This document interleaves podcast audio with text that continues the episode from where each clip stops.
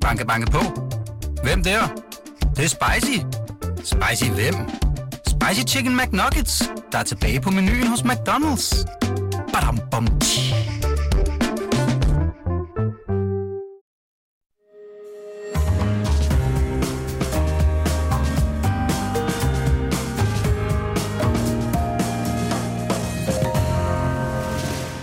lytter til Kort og Steno, en podcast fra Berlingske.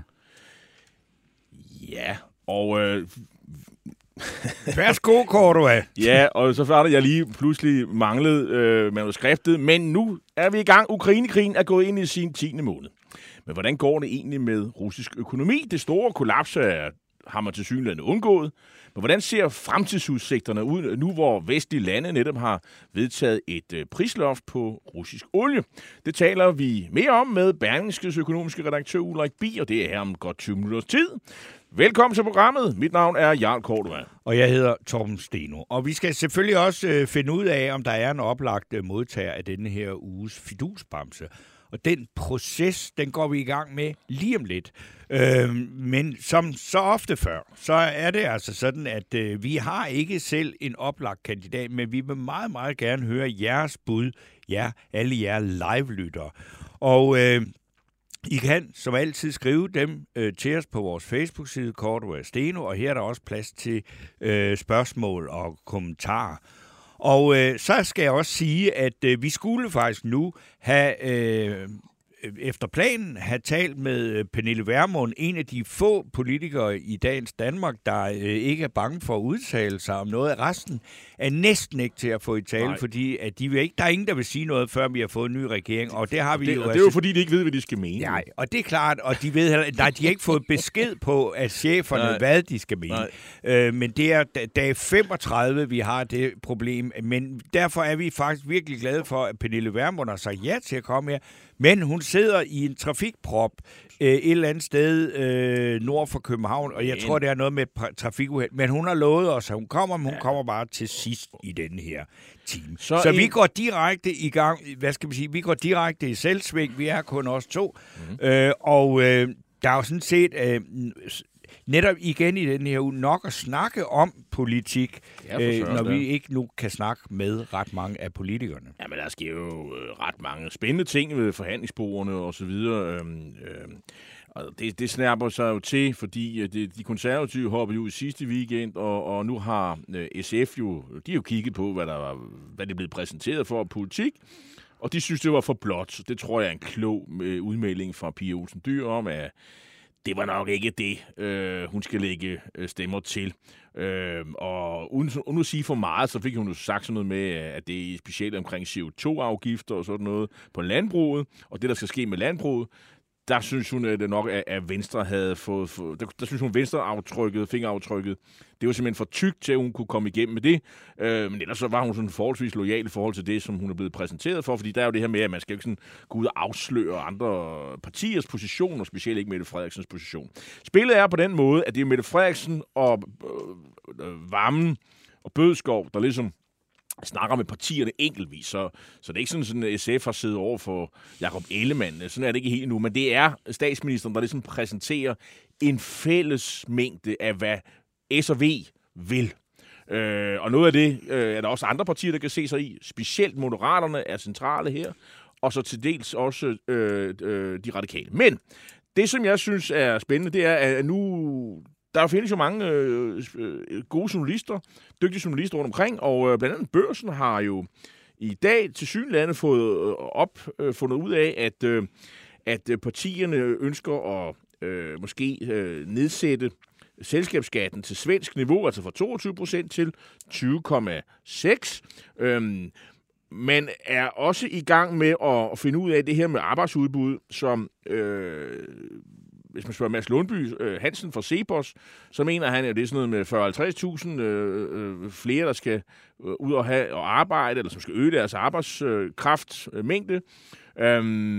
Og der er det, hvis Børsen har ret, og det ved vi jo ikke, om de har, så er det noget med, at man vil forsøge at øge arbejdsudbud med 25.000 personer, altså i 2030, det vil sige, det er altså om 6-7-8 år, ved at lave reformer nu. blandt andet på uddannelsesområdet. Det er blandt andet også et beskæftigelsesfradrag, taler man om, en højere topskattegrænse, og jeg tror også, der ligger det her i kortene, at man måske også vil sænke skatten i bunden. Så det vil sige, der er altså sluppet lidt ud. Som jeg fornemmer det, så er vi i en fase nu, hvor man er enige om stor del af det her, hvad man vil. Nu gælder det om at file til og se, hvem vil være med. Ja. Og vi får en regering inden juleaften. Det synes jeg, det peger retning af. Jeg tror her, jeg sagde tirsdag, der tror jeg, 65% chance. Jeg tror, vi nærmer os en 75-80% chance for, at vi får en SV-regering. Om de moderate kommer med, det synes jeg tidligere har været meget usikkert.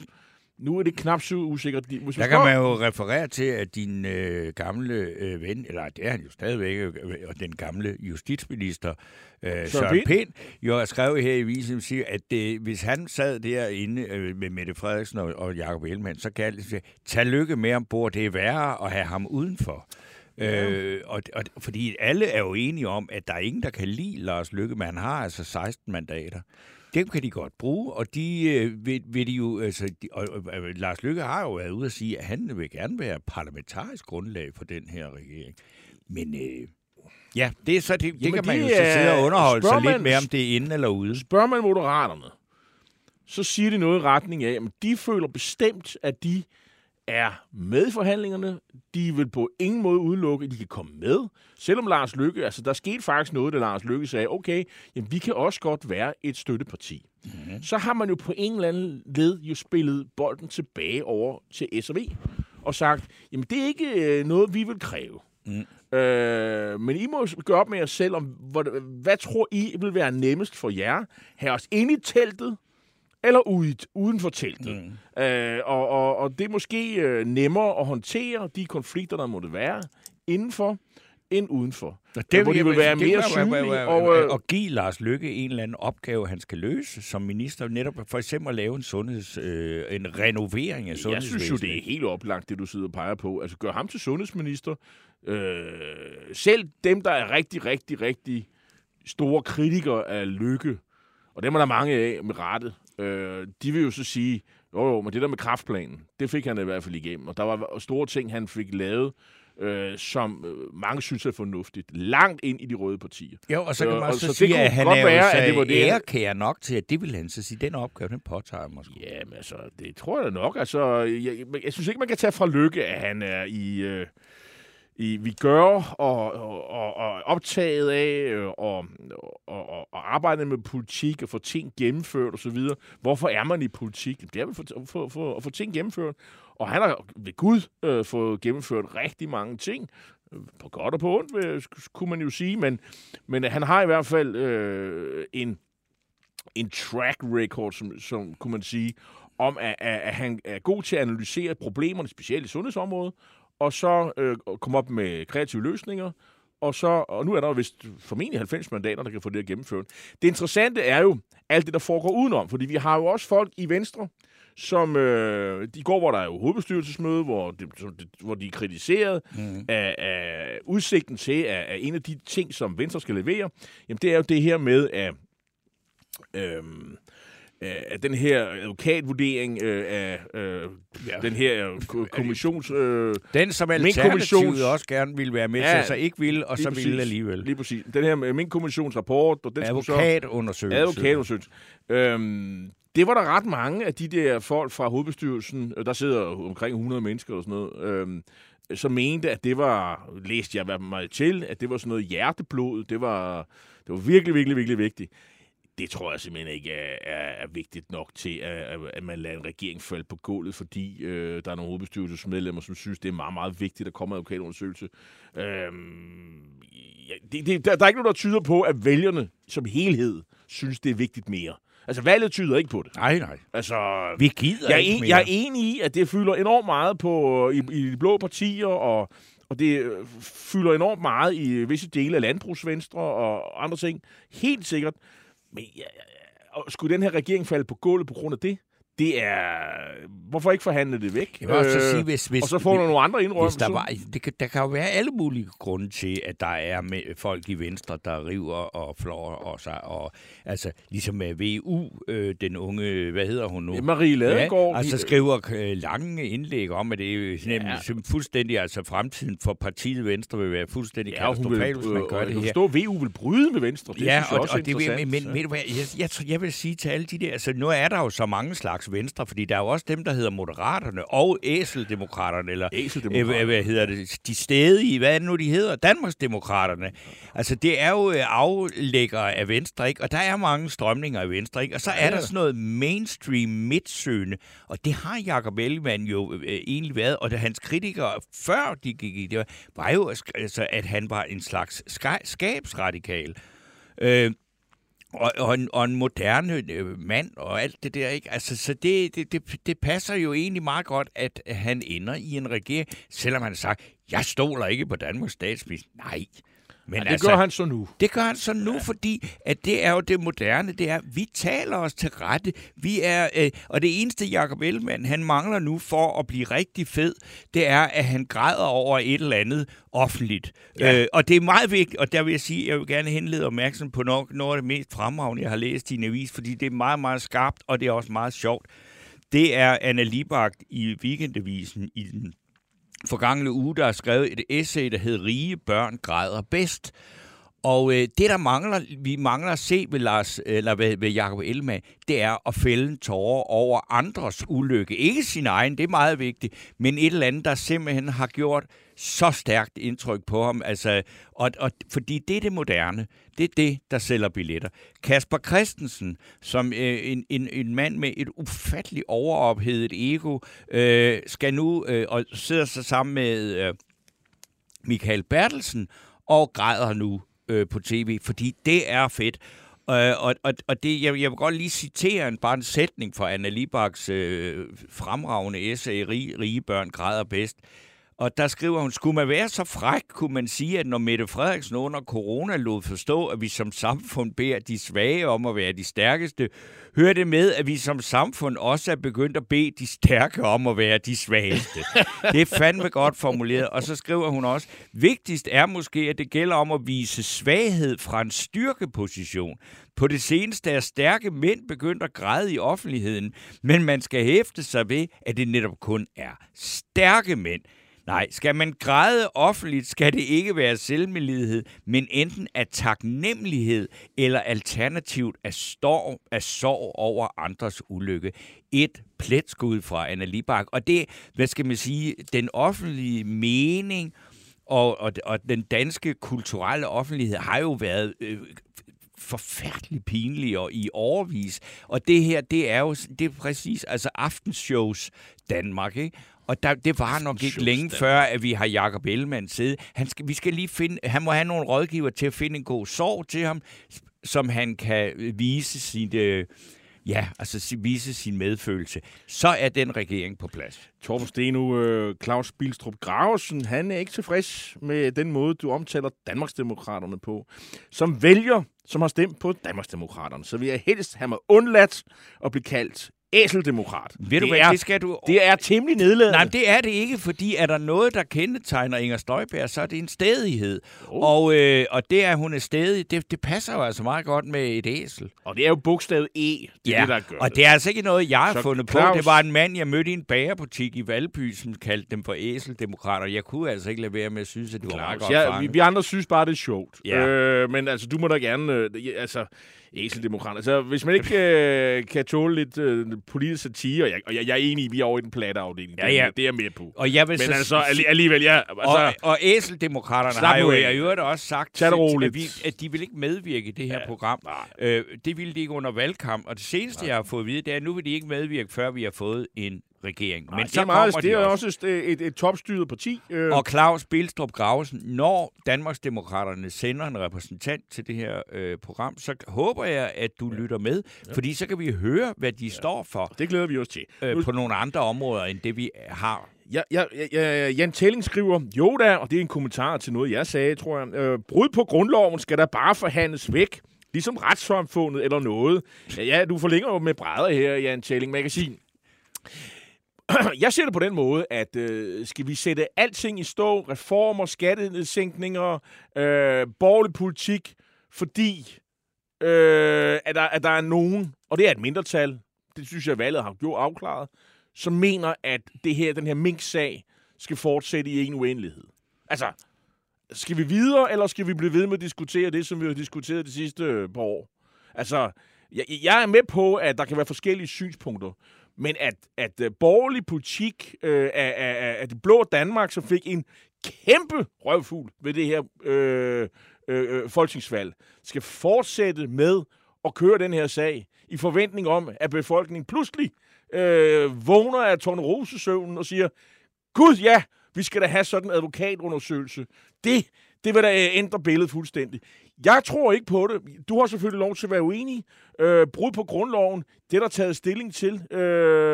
Der er lavet en kommissionsrapport. Der er andre røverprofessorer, som siger, det er der ikke. Der er truffet en konklusion. Selvfølgelig kan man have andre synspunkter. Det er jeg enig i. Men jeg som borgerlig vælger synes, det er gagag at fortsætte med det. Kan man få lukket den sag, komme videre, få andre indrømmelser, politiske, reelle indrømmelser, og ikke det der, og ikke køre videre i den diskussion, så synes jeg, at det er bedre. Men altså, vi kan være uenige. Ginny Eva Kristoffersen, en af vores faste lyttere, hun har også skrevet, hun vil gerne have Løkke som sundhedsminister. Det er Olav Overgaard Nielsen, som skriver, det afgørende i en hen over midten regering er, hvem som skal være finansminister. Ja, det er så Nicolai Wammen. Det er han ligesom lavet. Jamen, det er jeg sådan set ikke enig i. Altså, hvis det er, at jeg mener, at Venstre skal have den post. Altså, eller som minimum, så skal de have skal Finansministeriet deles op i to, så at Venstre får et meget tungt økonomisk ministerium. Margrethe Vestager-modellen. Et Margrethe Vestager-størrelse økonomiministerium, ja, med alt muligt, så man har sit eget magtapparat og sin egen regnemaskine, så man ikke er afhængig af, hvad Nicolai Wammen regner på. Det er vigtigt, og jeg kan slet ikke forestille mig, at en regering ikke bliver dannet, hvis ikke man får sin egen regnmaskine og sit eget magtapparat i sådan en regering. Det, som de opmærksomme og meget trofaste og gamle lyttere, altså ikke aldersgamle, men der har lyttet til programmet i mange år, ved, at det, vi er i gang med, det er bamsesnakken. Det er, hvor vi gennemgår stort og småt for at finde ud af, om vi har en oplagt modtager af ugens fidusbamse. Og det vender vi tilbage til i det her program, men vi har nu nemlig en gæst på vej ind i studiet, som vi faktisk har tænkt os at spørge om noget, fordi vi gerne vil høre, hvad han har at sige. Og det er Berlingskes økonomiredaktør.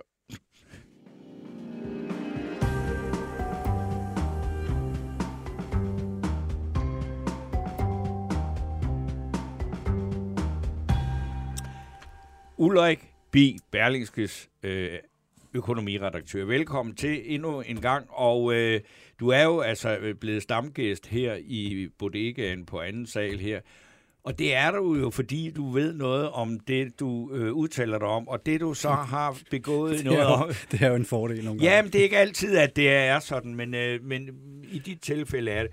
Og du har skrevet om russisk økonomi, fordi at det er jo, jeg læste med stor interesse, det er, at det jo faktisk ikke er så forfærdeligt, som mange af os måske havde forventet, mange endnu flere havde håbet på, men noget er der galt, noget er der gør ondt. Men hvad er det? Altså, vi har gennemført, blandt andet Danmark og de andre vesteuropæiske lande, har gennemført de strammeste sanktioner mod Rusland og Putin nogensinde. Hvorfor er det, at kan det ikke ses tydeligere i den russiske økonomi? Det er, fordi det er svært at lave sanktioner. Og det er noget af det, som jo er blevet meget tydeligt i den proces, vi har været igennem, det er, at vi har den her meget naglebeskuende tilgang. Danmark især, som foregangsland jo, er jo verdens centrum. Ja. Men vestlige lande har man jo den her idé om, at vi er de eneste, der betyder noget. Og det er jo sådan, at vi udgør nu under halvdelen i den globale økonomi. Og det, der er blevet meget tydeligt her, det er, har man ikke Indien og Kina med ombord, så har man ikke hermetisk lukkede døre. Mm. Det er den verden, vi lever i. Det andet, der er, jeg skrev om sanktionerne helt i starten, at de var meget intelligente. Og det, som jo var, det var, at hvis I husker helt tilbage, så kollapsede rublen. Alle flygtede ud af rublen, og det kunne have gjort, det var, at det kunne have undergravet hele det russiske bankvæsen. Og hvis bankvæsenet klappede sammen, det gjorde det i 98, så var økonomien klappet sammen i løbet af ganske kort tid. De har en virkelig dygtig centralbankchef, som i 2015 blev årets centralbankchef her i verden.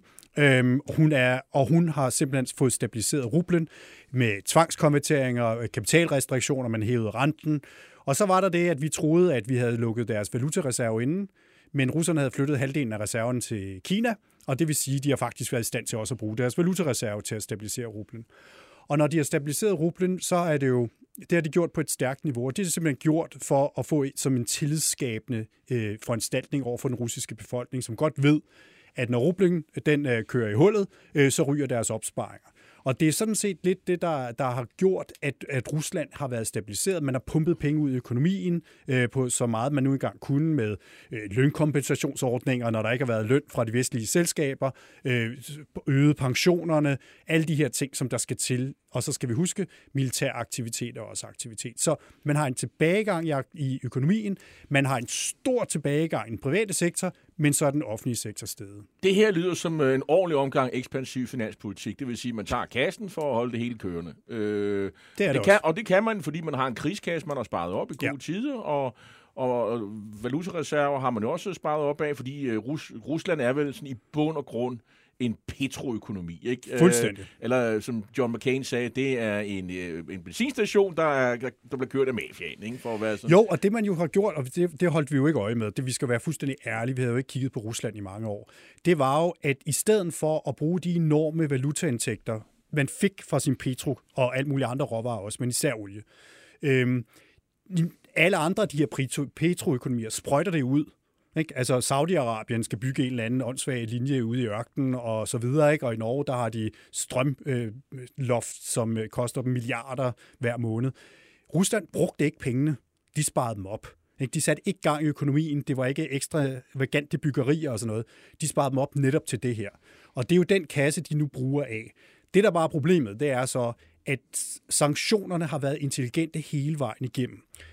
Det gik selvfølgelig, der var danske politikere gå ind på deres Twitter-profiler tilbage i februar, Pia Olsen Dyr, som sagde, at vi skal bare lukke for naturgassen med det samme. Så havde vi i Vesteuropa ligget i en dyb recession, tabt 100.000-vis af arbejdspladser, og så er det ikke sikkert, at den folkelige opbakning til at hjælpe Ukraine havde været så stor.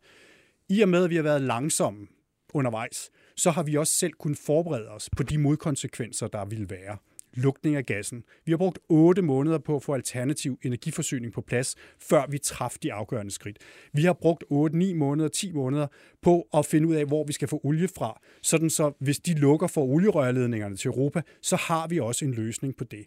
Det her er et fantastisk flot indsats, og det er vældig godt behandlet, at man har taget det skridtvis. Og sanktioner er en maraton og ikke en sprint. Det er det, der er vores problem. Vi ville ønske Rusland fandt for hinanden på en dag, men det kommer. Nu vi er det kommer, siger du. Hvornår kommer det? Jamen vi er i den fase nu, hvor det begynder at gå ondt. Prisen på russisk olie er faldet til ned i 50'erne nu. Og det der er deres problem, det er at politikerne begynder nu at løbe mod hinanden. For når man har en stærk rubel, det er jo ikke, hvor mange penge de får for deres olie i dollar, der betyder noget. Det er, hvor mange penge de får i rubler. Det er det, der ryger ned i statskassen. Det er det, de skal betale lønninger til tvangsudskrevne soldater, og i øvrigt dem, der nu bliver tvangsudskrevet til at bygge militær isenkram i stedet for de private job, de havde tidligere. Så vi har på et tidspunkt, hvor indtægterne for den private økonomi falder.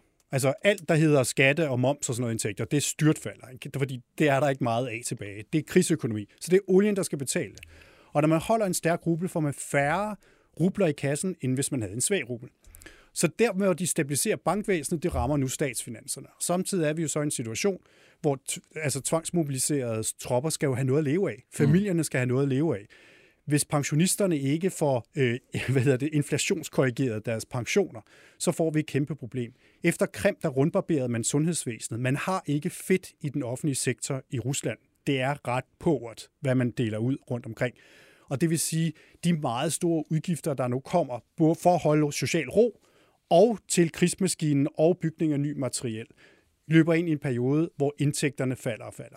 Men det der nu, det nye er jo, Torben, du er på. Jamen, det er mere, fordi nu, jeg tænker bare det, at altså, i dag er der jo en ret væsentlig stor historie i Berlingske her, der jo simpelthen handler om, at Carlsberg godt nok er de jo, følte de sig nødsaget til at også at indføre sanktioner og afvikle deres ting i Rusland. Det eneste, de har gjort, det er at afvikle lige det produkt, der kalder sig Carlsberg, mens alt andet, som Carlsberg ejer og sådan noget, det kan man stadigvæk købe. Er det en enlig sval, eller er det sådan, at der er mange firmaer, der i virkeligheden slet ikke overholder, altså ikke udføre de sanktioner, som de faktisk har sagt? Jo, men nu skal vi skelne mellem sanktioner og selvsanktioner. Ja. Der er jo ikke et spørgsmål om overtrædet lovgivning. Nej, Eko er der stadigvæk med fuld cigarføring. Det, der har ramt Rusland allermest, det er, at der har været officielle sanktioner mod højteknologi. Altså eksport af højteknologi til Rusland, det er helt vildt, hvordan det rammer dem. De kan jo ikke få fat i mikrochip.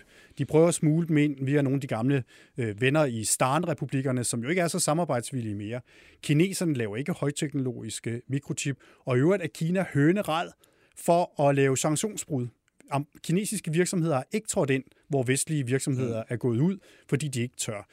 Så det er den ene del, det er den officielle del, der er det de højteknologiske sanktioner. Men selvsanktionerne, altså vestlige virksomheders udtræk af det russiske marked, er det, der betyder allermest. Er der så nogen, som er fanget i en overgangsfase? Ja, det er der jo helt sikkert. De sanktioner, der rammer hårdt, det er jo for eksempel sådan noget med olieindustrien, der selv skal bruge til højteknologi. Ja. Og det vil sige, at der er vel pumper og rørledninger og alt det noget elektronik, der kører der. Det bryder sammen på et eller andet tidspunkt, fordi det ikke kan blive udskiftet. Alle venter på, at de der flyvemaskiner, de bliver grounded på et tidspunkt, fordi de ikke kan få reservedele. Så der er noget infrastruktur, der simpelthen bryder sammen. Ja, men det er jo det. Og det er jo den der nedslidning, der sker. For det første, at de kan erstatte deres krigsmateriel, fordi de faktisk jo også skal bruge moderne dele til det. Og Rusland har jo været fedtet ind i vestlige økonomier. Men oliesektoren er enormt vigtig, fordi der simpelthen er jo udbyttet falder fra felter, hvis ikke man bliver ved med hele tiden at investere. Og Rusland har nogle relativt gamle oliefelter, men har masser af nye. Men de nye oliefelter kræver vestlig teknologi. Alt det her sagde vi efter Krim-invasionen, hvor man også lavede nogle sanktioner. De virkede jo bare overhovedet ikke. Og det vi ser, det er jo så, når vestlige virksomheder trækker sig ud, og jeg kan ikke huske, hvor meget det var, at BP efterlod, men det var jo 40 års milliardinvesteringer i Rusland, de sagde farvel og tak. Så trækker de deres teknologi ud, de trækker deres medarbejdere ud, og der er lukket for at kunne købe den der teknologi. Og det er jo det, der kommer til at betyde, at Ruslands olieproduktion, hvis det her bliver ved i årevis, vil falde meget kraftigt. Og det skal vi selvfølgelig holde øje med. Det nyeste, der er kommet, det er jo det her price cap på olie og sådan noget. Det er jo lidt teknisk. Kan du ikke prøve at forklare det, og hvad er det, man håber på? Jamen det, man håber på, det er jo sådan set at sulte kassen. Ikke? Det er, at russerne ikke må få mere end $60 per tønde for deres olie, og som sagt ligger den lige nu omkring 55. Og det, er jo det prøver man jo så at få frem. Vi ved ikke, om det her virker. Igen, at det her vestlige lande, der har de her sanktioner. Men det, man også prøver, det er så at sige, jamen hvis man transporterer olie, som er købt til over det her prisloft, så kan man ikke få en forsikring. Og det troede vi, jeg faktisk allerede var i den første sanktionspakke, må jeg bankt erkende. Fordi allerede dengang, der lå tankskibene og ventede ligesom på, hvordan i alverden skulle det her løbe af stablen. Og vi ved jo simpelthen ikke, om kinesiske tankskibe og indiske især tankskibe vil sejle med det alligevel. Det vi kan se, det er, at i første omgang falder prisen på russisk olie kraftigt, hvilket er indikation på, at der er færre købere end der plejer at være. De kan simpelthen ikke komme af med det, fordi der ikke nogen kan transportere det. Præcis. Det så vi også i krigens første dage. Og så er spørgsmålet, om det falder på plads. Altså, vi har jo set et generelt fald i olieprisen. Og russisk olie har, da året startede, der lå olieprisen på brint, altså nordsøolie, og russisk olie lå på $77 begge dele. Siden da har russisk olie handlet med en rabat på 25-30%. Og det hedder Ural-olie. Ural-olien, ikke? Og det er simpelthen, når oliepriserne generelt er faldet fra de der 120, det lå i foråret, til nu at ligge et eller andet sted på omkring 77 igen faktisk. Ikke? For det første får vi mindre inflation i de vestlige lande, men det andet betyder jo så, at hvis du handler med 25-30% rabat, så er du under. Jamen, det kan man jo godt. Det sidst på måneden kan man jo godt mærke forskellen på 120 og 77%. Men jeg har lagt mærke til, at benzinpriserne de falder, Ulrik Bier. Det er fordi olieprisen falder. Og det var jo nu, vi skulle være kede af det og sådan noget, men nu kan man jo tanke til 13,5 snart. Det er jo ligesom de gode gamle dage. Prøv, det her bliver jo en meget, meget dyrere vinter, når det gælder naturgas og når det gælder strøm, end vi har været vant til. Punktum. især naturgas er jo faldet meget i pris siden august, hvor det virkelig, virkelig så skidt ud. Ikke? Altså det er mere end halveret i pris end det, i forhold til, hvor vi var, også selvom det er steget her på det seneste. Vores store problem er stadigvæk, at vores strømpriser her i Vesten, i det nordlige Europa, er meget vejrafhængige, fordi vind spiller en stor rolle, og når der er koldt og klart, så blæser det ikke så meget. Jeg kom til at tænke på, det var da nu, man skulle fylde på oliefyret, fordi olien er relativt billig. Har et oliefyr, så synes jeg for det første, du skal ringe til Teknisk Museum og spørge, om det ikke vil komme og tage et billede. Ikke? Men jeg tænker på, det er jo, altså, det er jo nu, man skal substituere over til olie i virkeligheden, hvis man kan. Jeg tror, det er nogle investeringer, der er lidt for store, men der er jo nogen, der har oliefyr, altså i industrien som backup. Ja. Og det er jo lige pludselig noget, hvor vi begynder at se, hvor de plejer at bruge naturgas. Så har de faktisk dem, der har været ude og tage deres oliefyr ud af mølleposen rundt omkring. Det kan faktisk godt være en fordel for dem. Men altså, hvis vi ser helt overordnet på, så det her er det... Altså, jeg kommer til at tænke på, er det helt tosset, at sige, det her, det afslører jo også bare, hvor helt ufatteligt svage EU og Vesten er i den moderne verden. Ja, i den moderne verden. Ja, altså ikke i den gamle verden. Den vi troede, vi levede i. Men vi har jo stadigvæk været stærke. Vi er der jo stadigvæk, ikke? Og vi har holdt sammen. Det er jo enormt stærkt. Altså bortset fra Ungarn, og dem skal vi nok... Der har vi andre metoden. Ja. Vi kan jo også tage fat på det på dem, om i næste time. Men det, jeg synes jo, at det vi har gjort er enormt stærkt, men vi er nødt til... Alle dem, som tror, at Danmark er verdens centrum, har måske fået en lille wake-up call her, at vi lever simpelthen i en klode, der ser anderledes ud. Men vi skal nok få skovlen under Rusland økonomisk. De er nødt til enten at lade rublen falde i værdi for at få flere rubler i kassen, eller trykke på seddelpressen, og så gør det rigtigt. Og det seddelpressen, så er det jo sådan noget med, at så begynder folk jo at hamstre ting, fysiske værdier, frem for at tingene stod i banken, og så går det stærkt. Er det sådan noget, når du kigger ind i i glaskuglen, at det er det, der kan ske? Det er det, der kan ske, og det er det, der vil være det mest logiske. Når man mangler penge i kassen til at finansiere sine udgifter i rubler, så kan man trykke nogle flere af dem. Vi ser. Tak fordi du kom. Ulrik Bier, du skal lige have den her med Vibeke Bay, der skriver, hvor er Ulrik Bier dog behagelig at lytte til? For min skyld må han gerne dukke op hver gang. Må han ikke få en bamse? Og jeg svarer bare, det må han ikke. Men det er meget, vi er glade for, at du dukker op. Man må gerne komme en anden gang. Tak for i dag. Banke, banke på. Hvem der? Det er spicy. Spicy hvem? Spicy Chicken McNuggets, der er tilbage på menuen hos McDonald's. Badum, bom,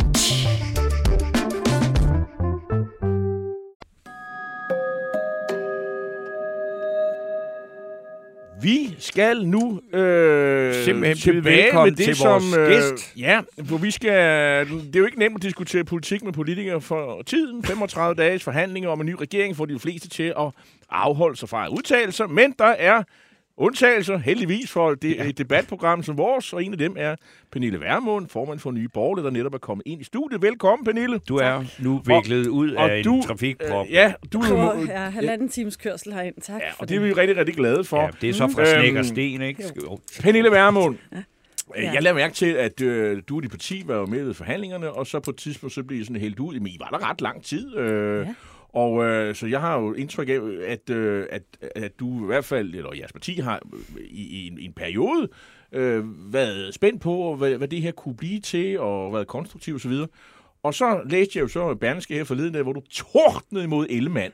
Jamen, hvorfor blev du selv så længe ved det der bord, og hvad er det, Ellemann går galt? Du har jo ikke set, hvad han kommer ud med. Af gode ting og sager? Ej, vi har jo fra begyndelsen sagt, da vi var til forhandlinger, at vi gør alt, hvad vi kan for at få markeret Nye Borgerliges politik, både til den verdenspresse, der står uden for møderne, når man kommer ud fra forhandlingsmøderne, men selvfølgelig også til en kongelig undersøger, som på et eller andet tidspunkt måske skal danne regering. Vi har også sagt fra begyndelsen, at vi kommer ikke til at pege på Mette Frederiksen som statsminister. Altså, det var helt udelukket for os. Og der siger Jakob Ellemann jo det modsatte. Han siger, at han er egentlig klar til nu at lægge Venstres mandater bag Mette Frederiksen. Det stik modsat af, hvad han sagde før valget. Han siger også, at hvis han skal gøre det, så skal det være på en politik, som han ikke engang er gået til valg til, på selv, som han faktisk til og med før valget sagde, at det var en politik, som han ikke mente ville være gavnlig for Danmark. Så han har jo en række områder, hvor han sagde en ting før valget og siger noget andet efter valget, og det er det, der gør, at jeg tordner mod Jakob Ellemann Jensen. Pernille Vermund, kunne det ikke også klæde dig og sige noget og mene det stik modsat af, hvad du gjorde for en valg, fordi at, altså, at det at sige, hvad man ønsker sig, man mener, hvis stemmerne falder sådan ud, at det er der altså ikke noget i befolkningen, der ønsker, så bliver man jo nødt til at gå ind og sige... Og minde noget andet? Ja, er det ikke? Nej, det er det ikke. Jamen, hvad skal du bruge de næste 4 år til? Ja, men prøv at høre her. Helt seriøst, jeg er jo en af de få, der har haft et liv før jeg kom på Christiansborg, og jeg glæder mig også til det liv, der kommer efter jeg er på Christiansborg.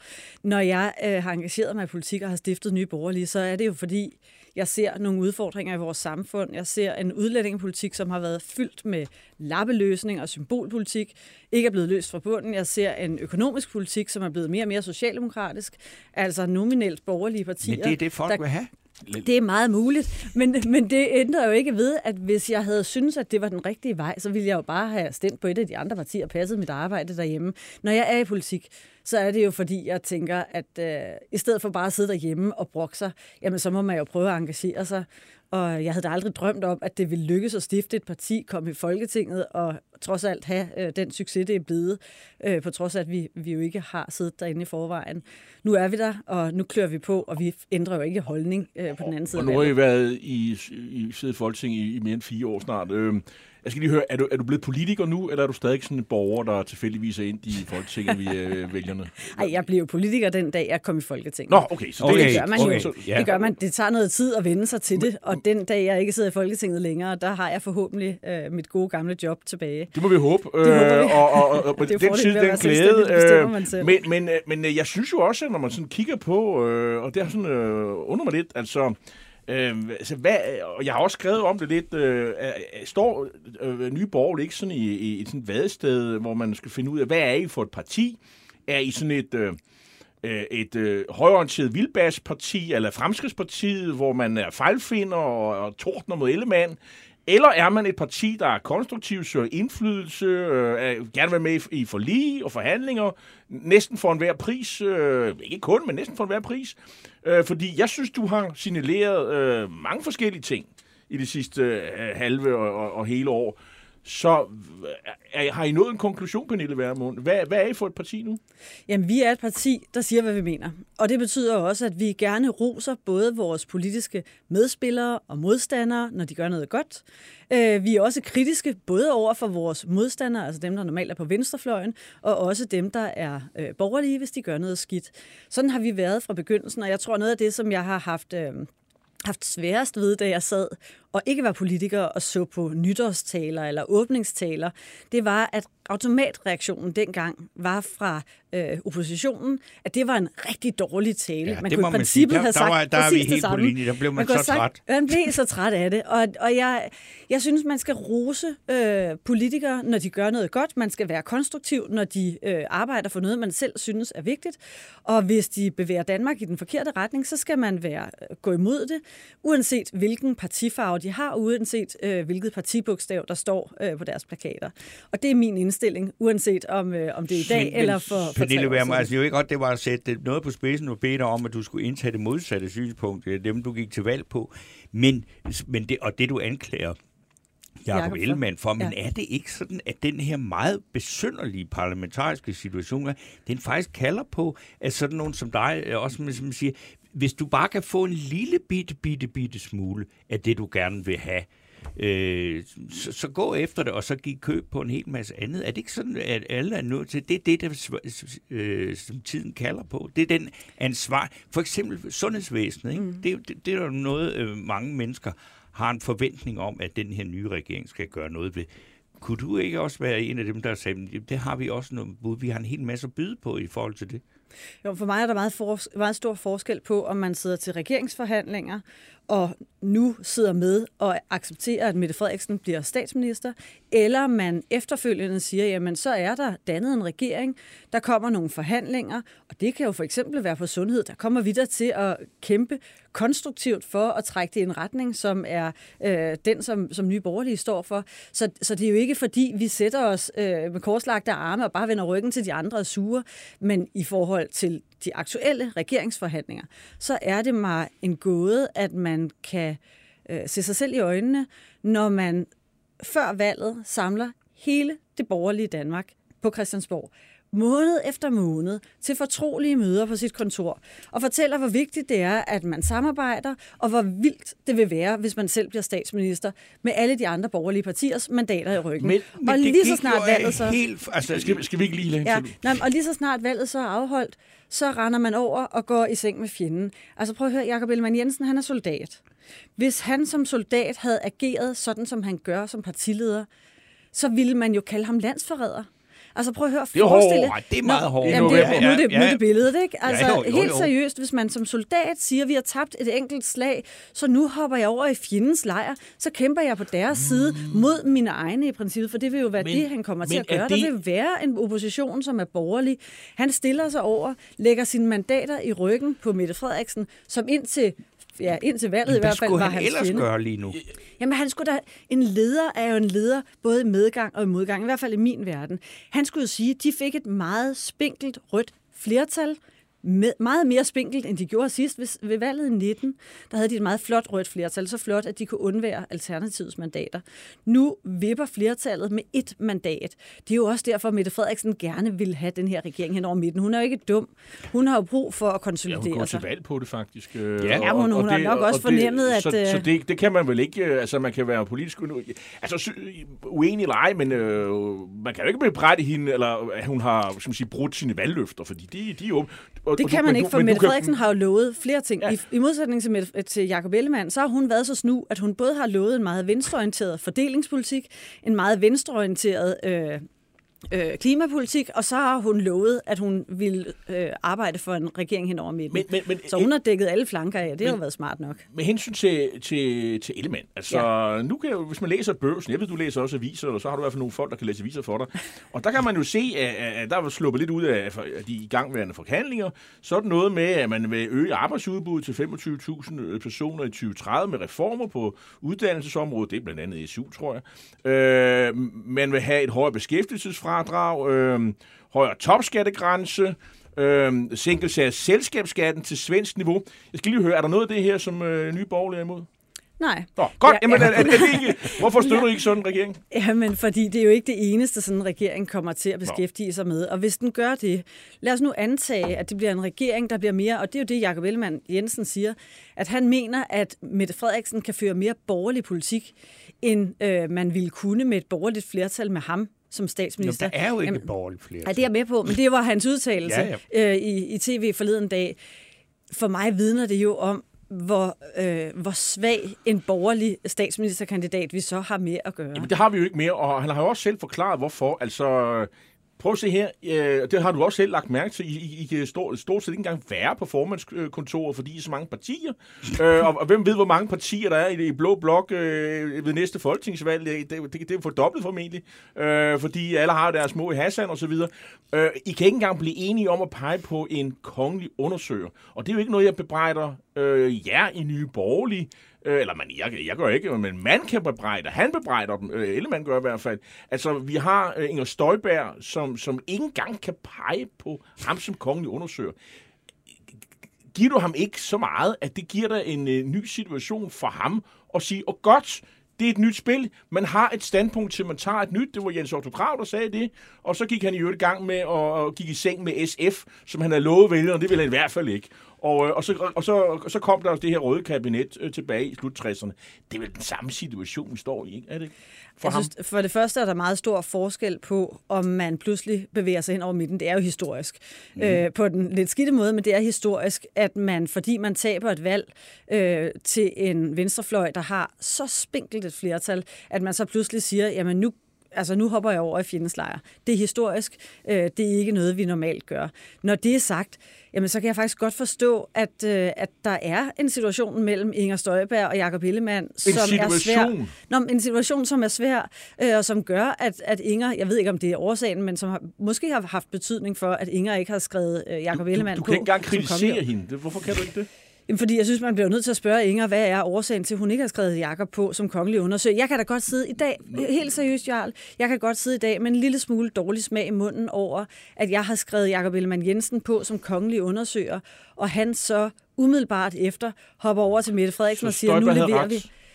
Det ved jeg ikke. Det må tiden jo vise. Forhandlingerne er jo ikke færdige, men for mig handler Stort set alt, hvad jeg laver her i livet, handler om at være både tro over for sig selv og prøve at være så ærlig, man kan over for de mennesker, man er sammen med. Og jeg synes, relationer handler i høj grad om tillid.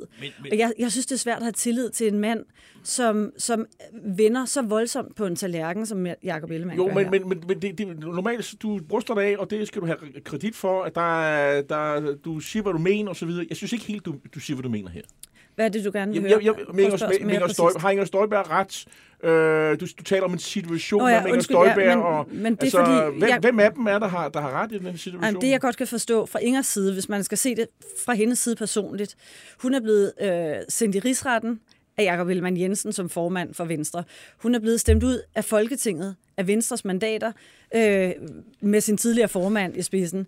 Så altså, at der er et personligt forhold mellem de to, som ikke nogle skår, der skal klinkes, det tror jeg har sin begrundelse, som ikke har noget at gøre med sådan det politiske. Undskyld, jeg troede, det var afklaret før valget. Jeg troede, de havde mødtes på et kontor. Hvad er det nye? Det ved jeg. For at være helt ærlig, det er derfor, jeg siger, det må du spørge Inger Støjberg. Jeg troede ikke, at Støjberg havde kysset ringen så meget, så at han var hendes statsministerkandidat, eller i hvert fald Søren Pape kunne være det. Altså, jeg er ikke sikker. Jeg ved det ikke. Men altså, nu ser vi, det kan vi ikke få et svar på. Men uanset hvad, så vil jeg også sige, i sådan en relation, hvis det er ham, der vil være statsminister, og han vil have hendes mandater i ryggen, så synes jeg jo, det er hans ansvar at række ud og sige, hvordan får vi klinket skoven her? Det er jo ikke mit ansvar i hvert fald. Hvordan kan man danne en regering og føre et borgerligt samarbejde, når man har en primadonna, som har de der synspunkter til synlædende, og ikke engang vil pege på ham? Inger Støjberg, mener du? Ja, som har det. Det er ikke dig, jeg mener. Det er jo peget på mig, jeg tænkte. Jo, bevar mig. Det med sådan en flad hånd. Set udefra, så er det vel svært for vælgere, som siger, hvem skal jeg egentlig vælge? Er der et alternativ, rød eller blå? Det røde er jo ikke meget mere. Synes du, det havde været fantastisk, med at Mette Frederiksen havde gået sammen med Alternativet og Therese Skavenius, og hvad har vi? Og Enhedslisten og kørt rød politik hele vejen igennem. Er det bedre for Danmark? Det tror jeg ikke, det er. Det er det ikke på den korte bane, men jeg er ret sikker på, at på den lange bane, så ville det borgerlige Danmark vinde ved, at vi stod sammen som borgerlige, at vi lod de få mandater, der nu har mulighed for at danne flertal, gøre det. Fordi vi er i en situation, hvor Mette Frederiksen er tvunget af omstændighederne til at gennemføre nogle borgerlige reformer, som hun kun kan gennemføre med de borgerlige partier. Med så spinkelt et flertal, så ville det, og det er bare min analyse, det kan være, at jeg tager fejl, min analyse ville være, at det ville være et spørgsmål om tid, før hendes parlamentariske grundlag, hvis hun ellers dannede en ren rød regering, ville sige, nu stopper festen. For alt det, hun er tvunget til at gennemføre de næste par år, hvis ikke hun skal ende som en Anker Jørgensen version 2.0, det bliver hun nødt til at føre med de borgerlige partier, og garanteret til stor gene for hendes parlamentariske grundlag. Og det ville give en mulighed for at udløse et valg tidligere, og dermed også få en borgerlig regering.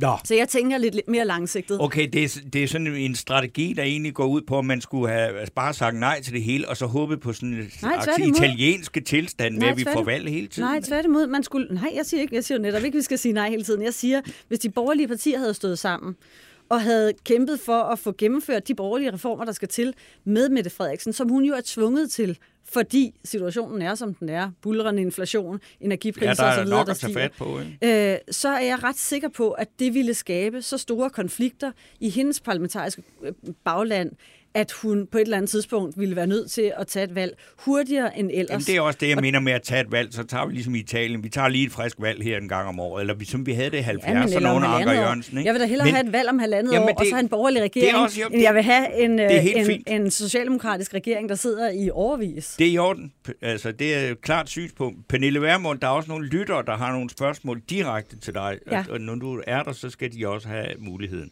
Yep. Og det er... nu skal jeg lige finde det her igen. Jenny Eva Kristoffer, hun siger, hvad er det for en retning i sundhedspolitikken, som Nye Borgerlige står for? Jamen, vi vil gerne have sikret, at pengene i højere grad følger borgerne. Vi synes, det er helt fornuftigt, at man på alle de specialiserede områder har centraliseret. Jeg tror, de fleste danskere er villige til, som også er udgangspunktet for sundhedsreformen, den tidligere sundhedsreform, de fleste danskere er villige til at rejse relativt langt for at få de store operationer. Men der er For mig at se, at der er en kæmpe skade sket i vores sundhedsvæsen, da man lukkede alle de små sygehuse, uden at have noget reelt at sætte i stedet. Det er også derfor, man nu taler om, at nu skal man lave sundhedshuse. Men det er jo mange år for sent.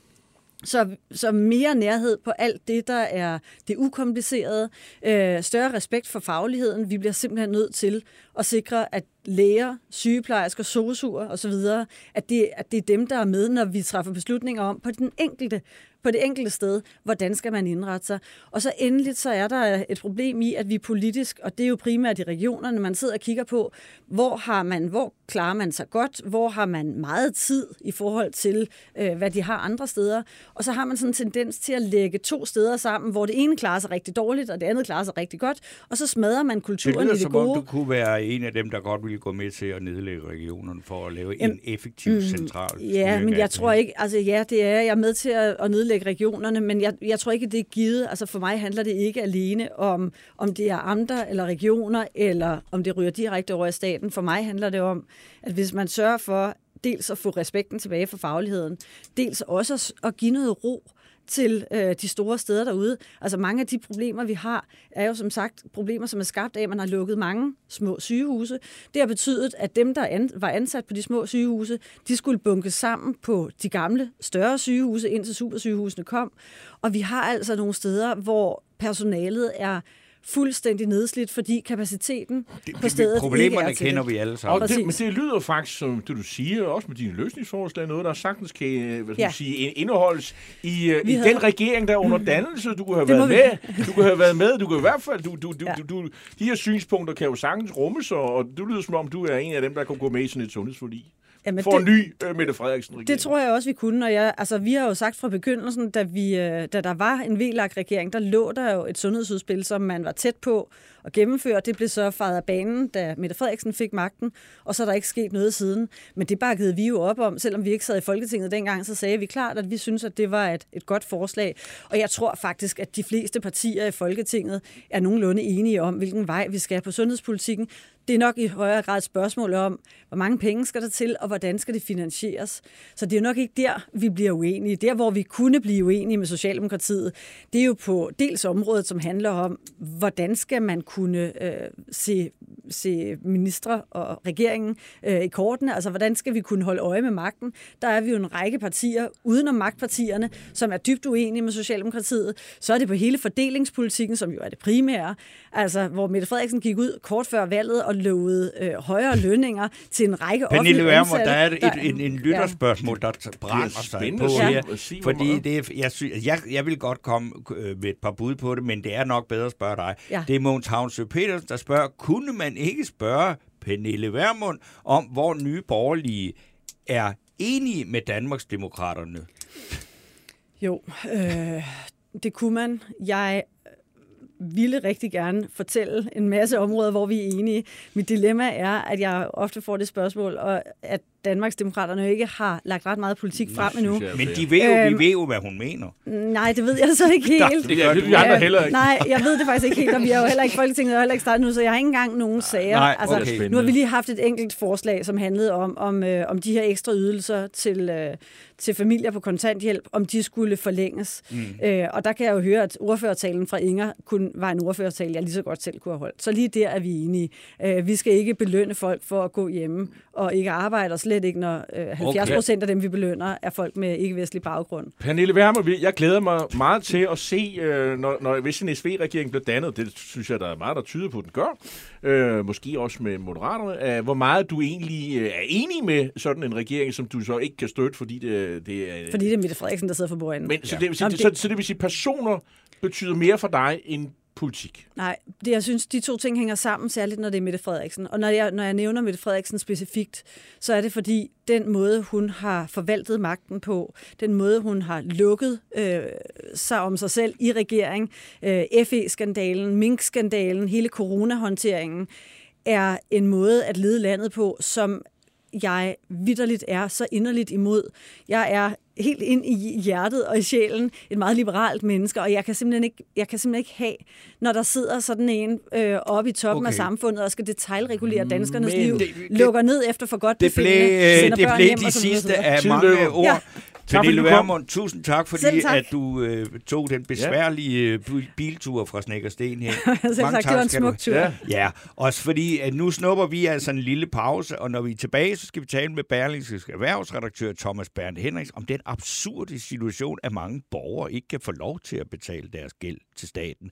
Så skal vi tale med Ditte Maria Brasso Sørensen fra Tænketanken Europa om, hvorfor og hvor længe Ungarn kan blive få lov til at stille sig på tværs for alt og alle i EU, uden at det får nogen som helst konsekvenser. Og så skal vi også tale om de her, synes jeg efterhånden godt, man kan sige, temmelig festlige anholdte kupmager i Tyskland. Hvad det egentlig er for nogle mennesker, der har sat hele verden i, altså fået opmærksomhed på det. Det er i næste time, så vi slår en lille pause. Banke, banke på. Hvem der? Det er spicy. Spicy hvem? Spicy Chicken McNuggets, der er tilbage på menuen hos McDonald's. Badum, bom, tji.